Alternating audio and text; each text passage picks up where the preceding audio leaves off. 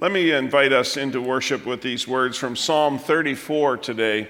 Open your mouth and taste. Open your eyes and see how good God is. Blessed are you who run to him. Worship God if you want the best. Worship opens doors to all of God's goodness. Young lions on the prowl get hungry, but God's seekers are full of God. May we be God's seekers today who are full of the Spirit of God in this place. Let's pray together, shall we? We come into this place today, Lord, and we're hungry. We're hungry for comfort and for love and for new ways of living, and we're hungry to hear your word. So thank you for giving us this place and this time to worship. We're eager to taste your goodness in community with our brothers and sisters who are here. So bless us as we worship you in this time together, and it's in Jesus' name that we pray. Amen.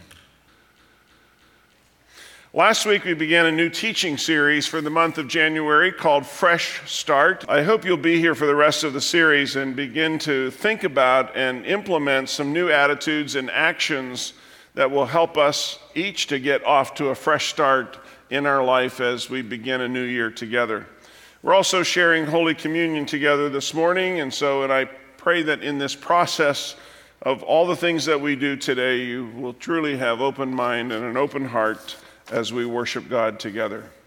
I want to share uh, just a, a, a, moment of um, interest uh, to the congregation. A week ago, um, Friday or Thursday or Friday, uh, all the major news outlets in this country broke the story that the United Methodist Church uh, was proposing to divide.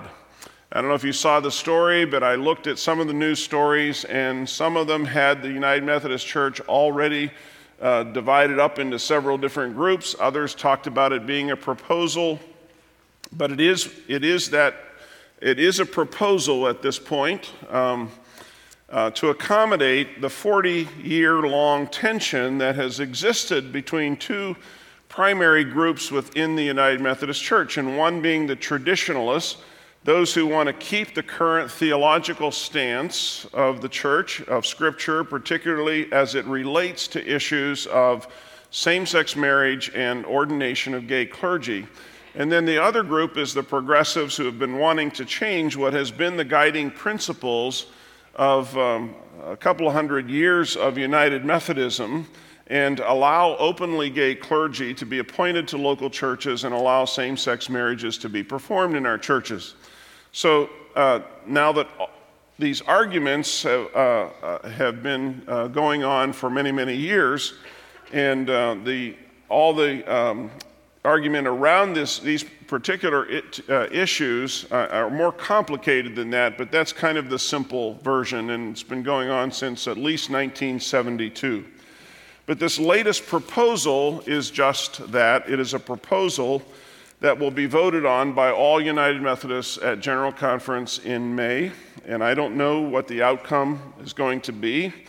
But I know that our staff and our leadership will be in discussion about uh, all of this in the months ahead, and we'll keep you informed with what we know. And we continue to talk with other pastors, other churches, see how other congregations are responding as well. But I want to minimize the distraction that this can be and assure you that we're going to continue to serve God and serve this community as we have done as a church for about 150 years in this community.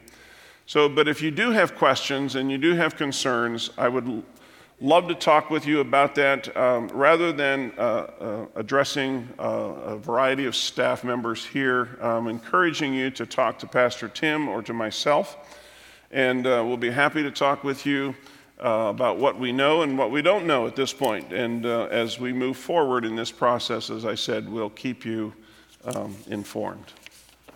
Let's bow in a moment of prayer together.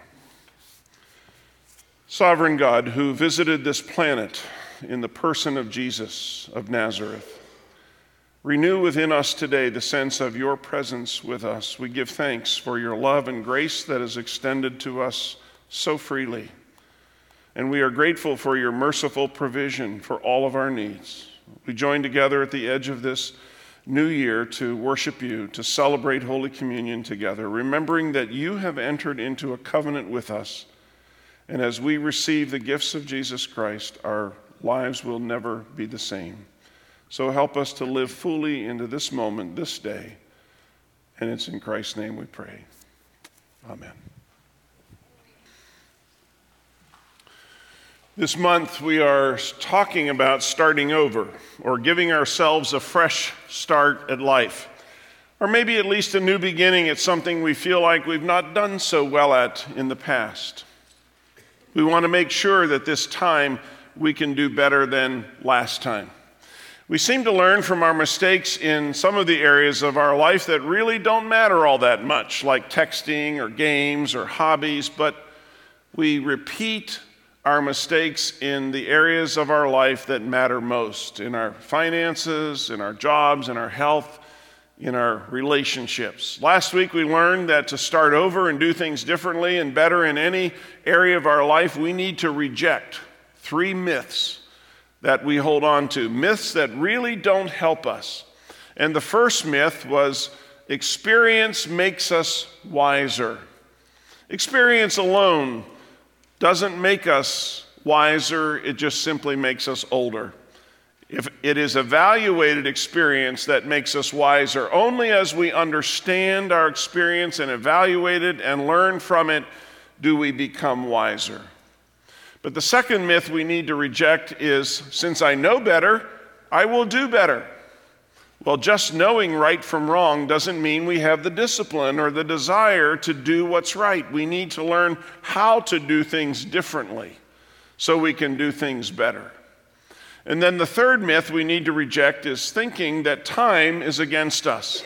We often hear ourselves saying, you know, I'm not getting any younger, which is, leads us to sometimes act quickly and often unfaithfully. Or it causes us to do the same things over and over and over again. So we need to see that time is our friend. We need time to pause so we can evaluate and plan and listen. Today, we're going to be looking at the first of three steps that will help us to make a good, fresh start. Uh, next, the next couple of weeks, we'll do step two and step three, but today is the first step. And first, to make sure we don't keep repeating our mistakes, we need to own our mistakes.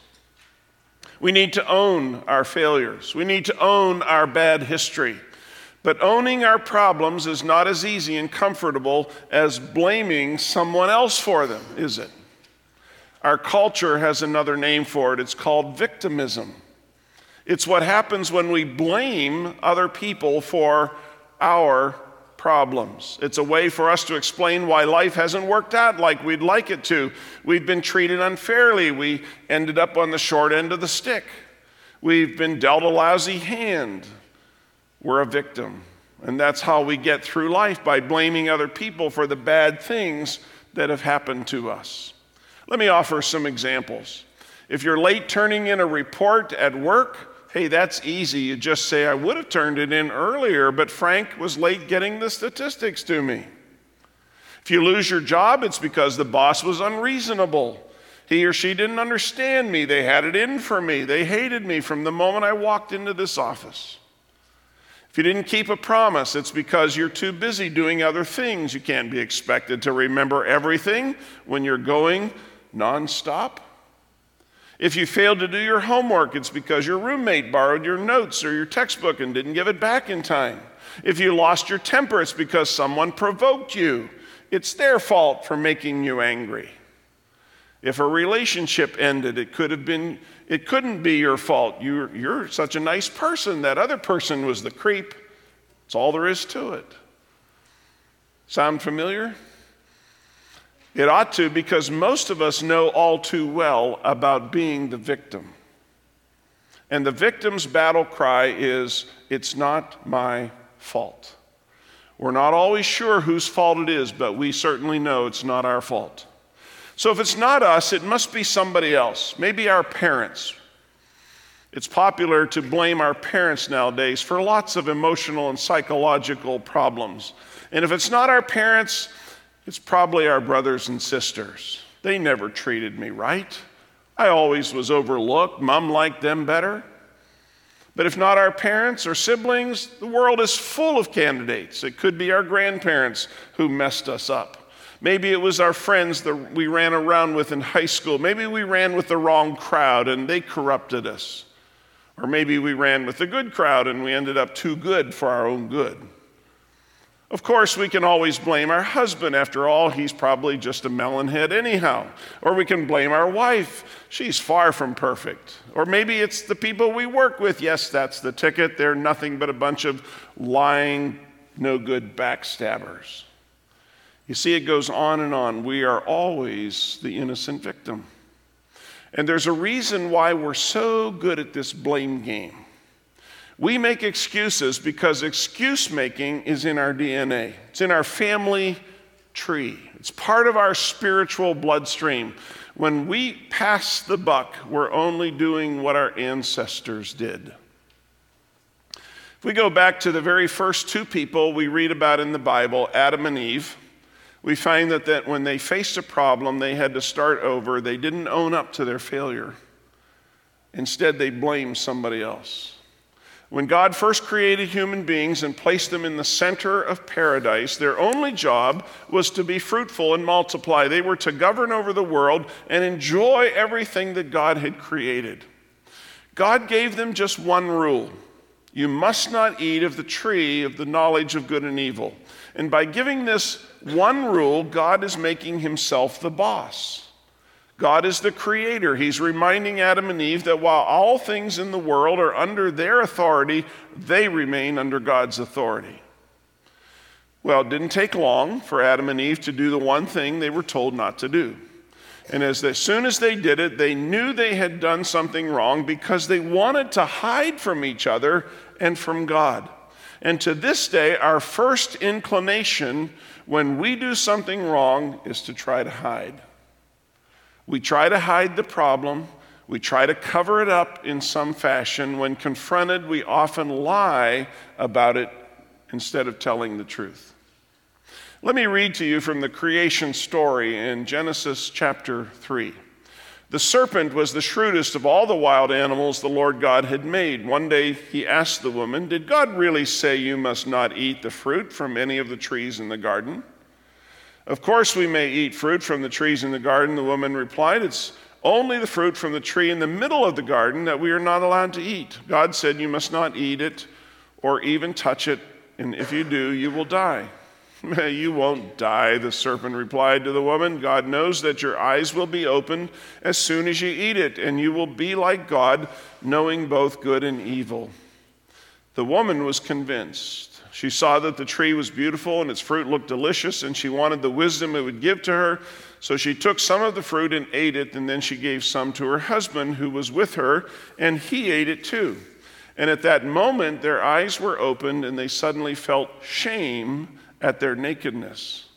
So they sewed fig leaves together to cover themselves. And when the cool evening breezes were blowing, the man and his wife heard the Lord God walking about in the garden. So they hid from the Lord God among the trees. And then the Lord God spoke to the man, Where are you? He replied, I heard you walking in the garden, so I hid. I was afraid because I was naked. Who told you that you were naked? The Lord God asked. Have you eaten from the tree whose fruit I commanded you not to eat? The man replied, It was the woman you gave me who gave me the fruit, and I ate it. Then the Lord God asked the woman, What have you done? The serpent deceived me, she replied. That's why I ate it. So we roll the tape backward to the Garden of Eden and focus on this scene that is right after Adam and Eve have eaten the forbidden fruit. And to the untrained eye, the garden still looks like paradise. But Adam has just eaten the forbidden fruit, and a silly, guilty grin slides across his face. He knows that he's done something wrong, but he has no idea what is about to happen next. It happens so fast. He looks at Eve and notices something that he never saw before. She doesn't have any clothes on. That's a shock to him. And then he looks down and he's naked too. The thought crosses his mind we better cover ourselves up. But where did that thought come from? It came from a mind that has just had its first encounter with sin. Adam and Eve never wore clothes before because they never knew they were naked. The shame of nakedness is the first result of the fall. You see, sin first brings shame, and with shame comes the disgrace of being uncovered. And then there was the strange sound of footsteps. Who could that be? It was the Lord walking around in the garden in the cool of the day. And instinctively, and I use that word carefully, Adam and Eve hide themselves. Why? Who told them to hide? No one had to tell them anything. You see, their guilty consciences condemn them. Disobedience is now bearing its bitter fruit, and where once they enjoyed unbroken fellowship with God, now sin has separated them from their Creator. And so, hiding from God is the second result of the fall. But now the truth is about to come out. When God calls out for Adam, he answers, I heard you in the garden, and I was afraid because I was naked, so I hid. There was no shame in nakedness as long as there was nothing to hide. But once sin entered the picture, Adam could not face God uncovered. Then God asked the question Have you eaten from the tree that I commanded you not to eat of? And the answer, The woman that you put here with me, she gave me some fruit from the tree and I ate it. Classic piece of buck passing, isn't it? Blame it on the woman. And if that doesn't work, blame it on God. Minimize your guilt by making somebody else look bad. But the story isn't over. God turns to Eve and asks her, What is this that you've done? Listen to her answer. The serpent deceived me, and I ate it. You know what's so tricky about these two answers? Technically, Adam and Eve both told the truth. Adam told the truth when he said that Eve gave him the fruit. Eve told the truth when she said the serpent deceived her. But both of them were making excuses as a means of avoiding personal responsibility. And as long as Adam could blame Eve, he doesn't look so bad. And as long as Eve could blame the serpent, she looks like an innocent victim. So blaming others is the third result of the fall. And that explains a lot of things. First, it tells us that our tendency to blame others is deeply ingrained in human nature. Secondly, it tells us that left to ourselves, we'll do anything to avoid taking personal responsibility our, for our actions. And third, it tells us that blaming others is often nothing more than a subtle twisting of the truth in order to take the heat off of ourselves. And fourth, it tells us that without a deep working of the grace of God in our life, we will do exactly what Adam and Eve did. See, it's easier to blame our relationship issues on the dysfunction of somebody else. It's easier to say that our boss or that our teacher has it out for us, which is why we didn't succeed, why we didn't get a good grade. It's easier to blame the credit card company for outrageous interest rates as the reason we're so in debt instead of blaming it on our own spending. It's always easier to blame others. And there's a reason why that's true. We are natural born blamers. Blaming others for our problems is simply part of the human race. And it's amazing that today we continue to hide when we fail or when we make a mistake, just like Adam and Eve did. They felt shame and guilt because of their failure. and They tried to hide from God and they tried hiding from each other. And God went looking for them. In His love, God didn't allow Adam and Eve to stay hidden. He went looking for them so that they could start over when He found them. And we are the offspring of Adam and Eve. So just as we try to hide when we fail, we also try to blame others when we're confronted. And it is natural for us to play the blame game when things begin to fall apart, but we need to own our part of the failure, or the failure will own us. We need to own our part of the story, or we will repeat the story again and again. The truth is, we can't blame our way into a better future. We can blame people for our problems and we can move into the future and try to do better, but if we do that, we only take those very same problems with us. Blame sets us up for a repeat performance of our failed past. So, to start over, to do things differently, to make sure this time is better than the last time, we need to own our part of the problem. And when we're willing to evaluate the situation and own our part of the problem, we begin to gain clarity. Owning our mistakes and our part of the difficult story of our lives begins to humble us so that we can make better decisions and actually do something different the next time. In his Sermon on the Mount, Jesus says, Blessed are the pure in heart, for they shall see God. So purity leads to clarity. And when we're honest about our own lives and humble ourselves, we begin to take ownership of our own story. And we begin to see God's hand at work in us. And then we can begin to see the healthy and the right decisions we need to make so that we can move forward. So I have a little exercise for all of you to do today. I want you to think about a situation in your life where you may need to start over because of some mistake, because of some failure, because of some problem. And I want you to draw a circle. We're going to call this the circle of blame. You see it on screen. The circle of blame. Now imagine that this circle contains everything every bit of everything that has contributed to the problem. And while we want to think that everything in this circle is somebody else's problem, now be honest, we do. We want to think it's all somebody else's problem, that that's there. What we need to do is ask ourselves what percentage of this circle will we own? It may be an eighth of the circle, it may be a quarter of the circle, maybe half the circle, I don't know. It might only be a small piece of the pie that is ours to own, but owning our part will help us make a fresh start. And even when the situation we face has caused, been caused by somebody else's behavior or dysfunction or failure, there is always a part of it that we need to own. For example, maybe we really didn't listen to God when something told us deep inside that things weren't quite right. Maybe we didn't listen to our family or to our friends who tried to warn us that the decisions we were making weren't good decisions. Maybe we stayed too long in a relationship when we knew the behaviors that we were experiencing were unhealthy and harmful.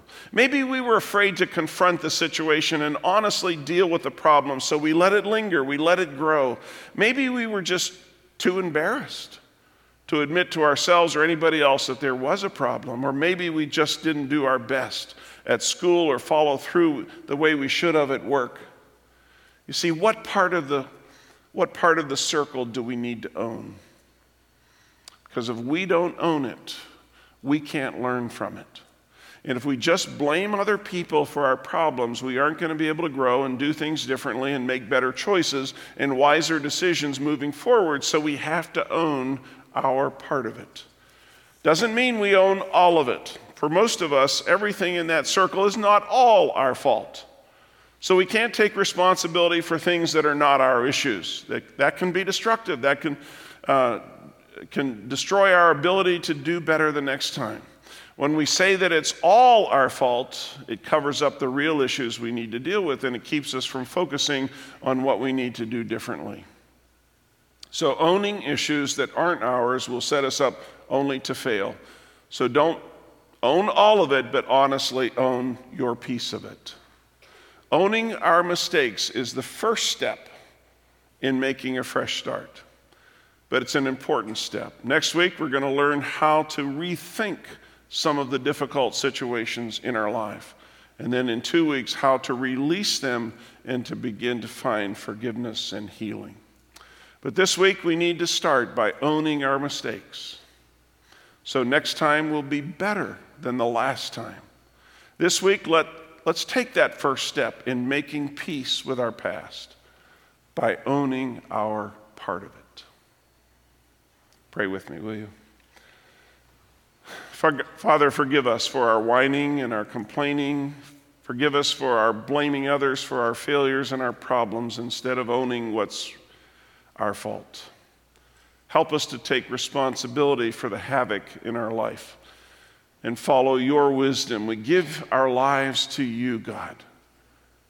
Our will is yours. Release us from any mess that we find ourselves in today and help us to trust you to create a new path for us. And it's in Jesus' name that we pray. Amen.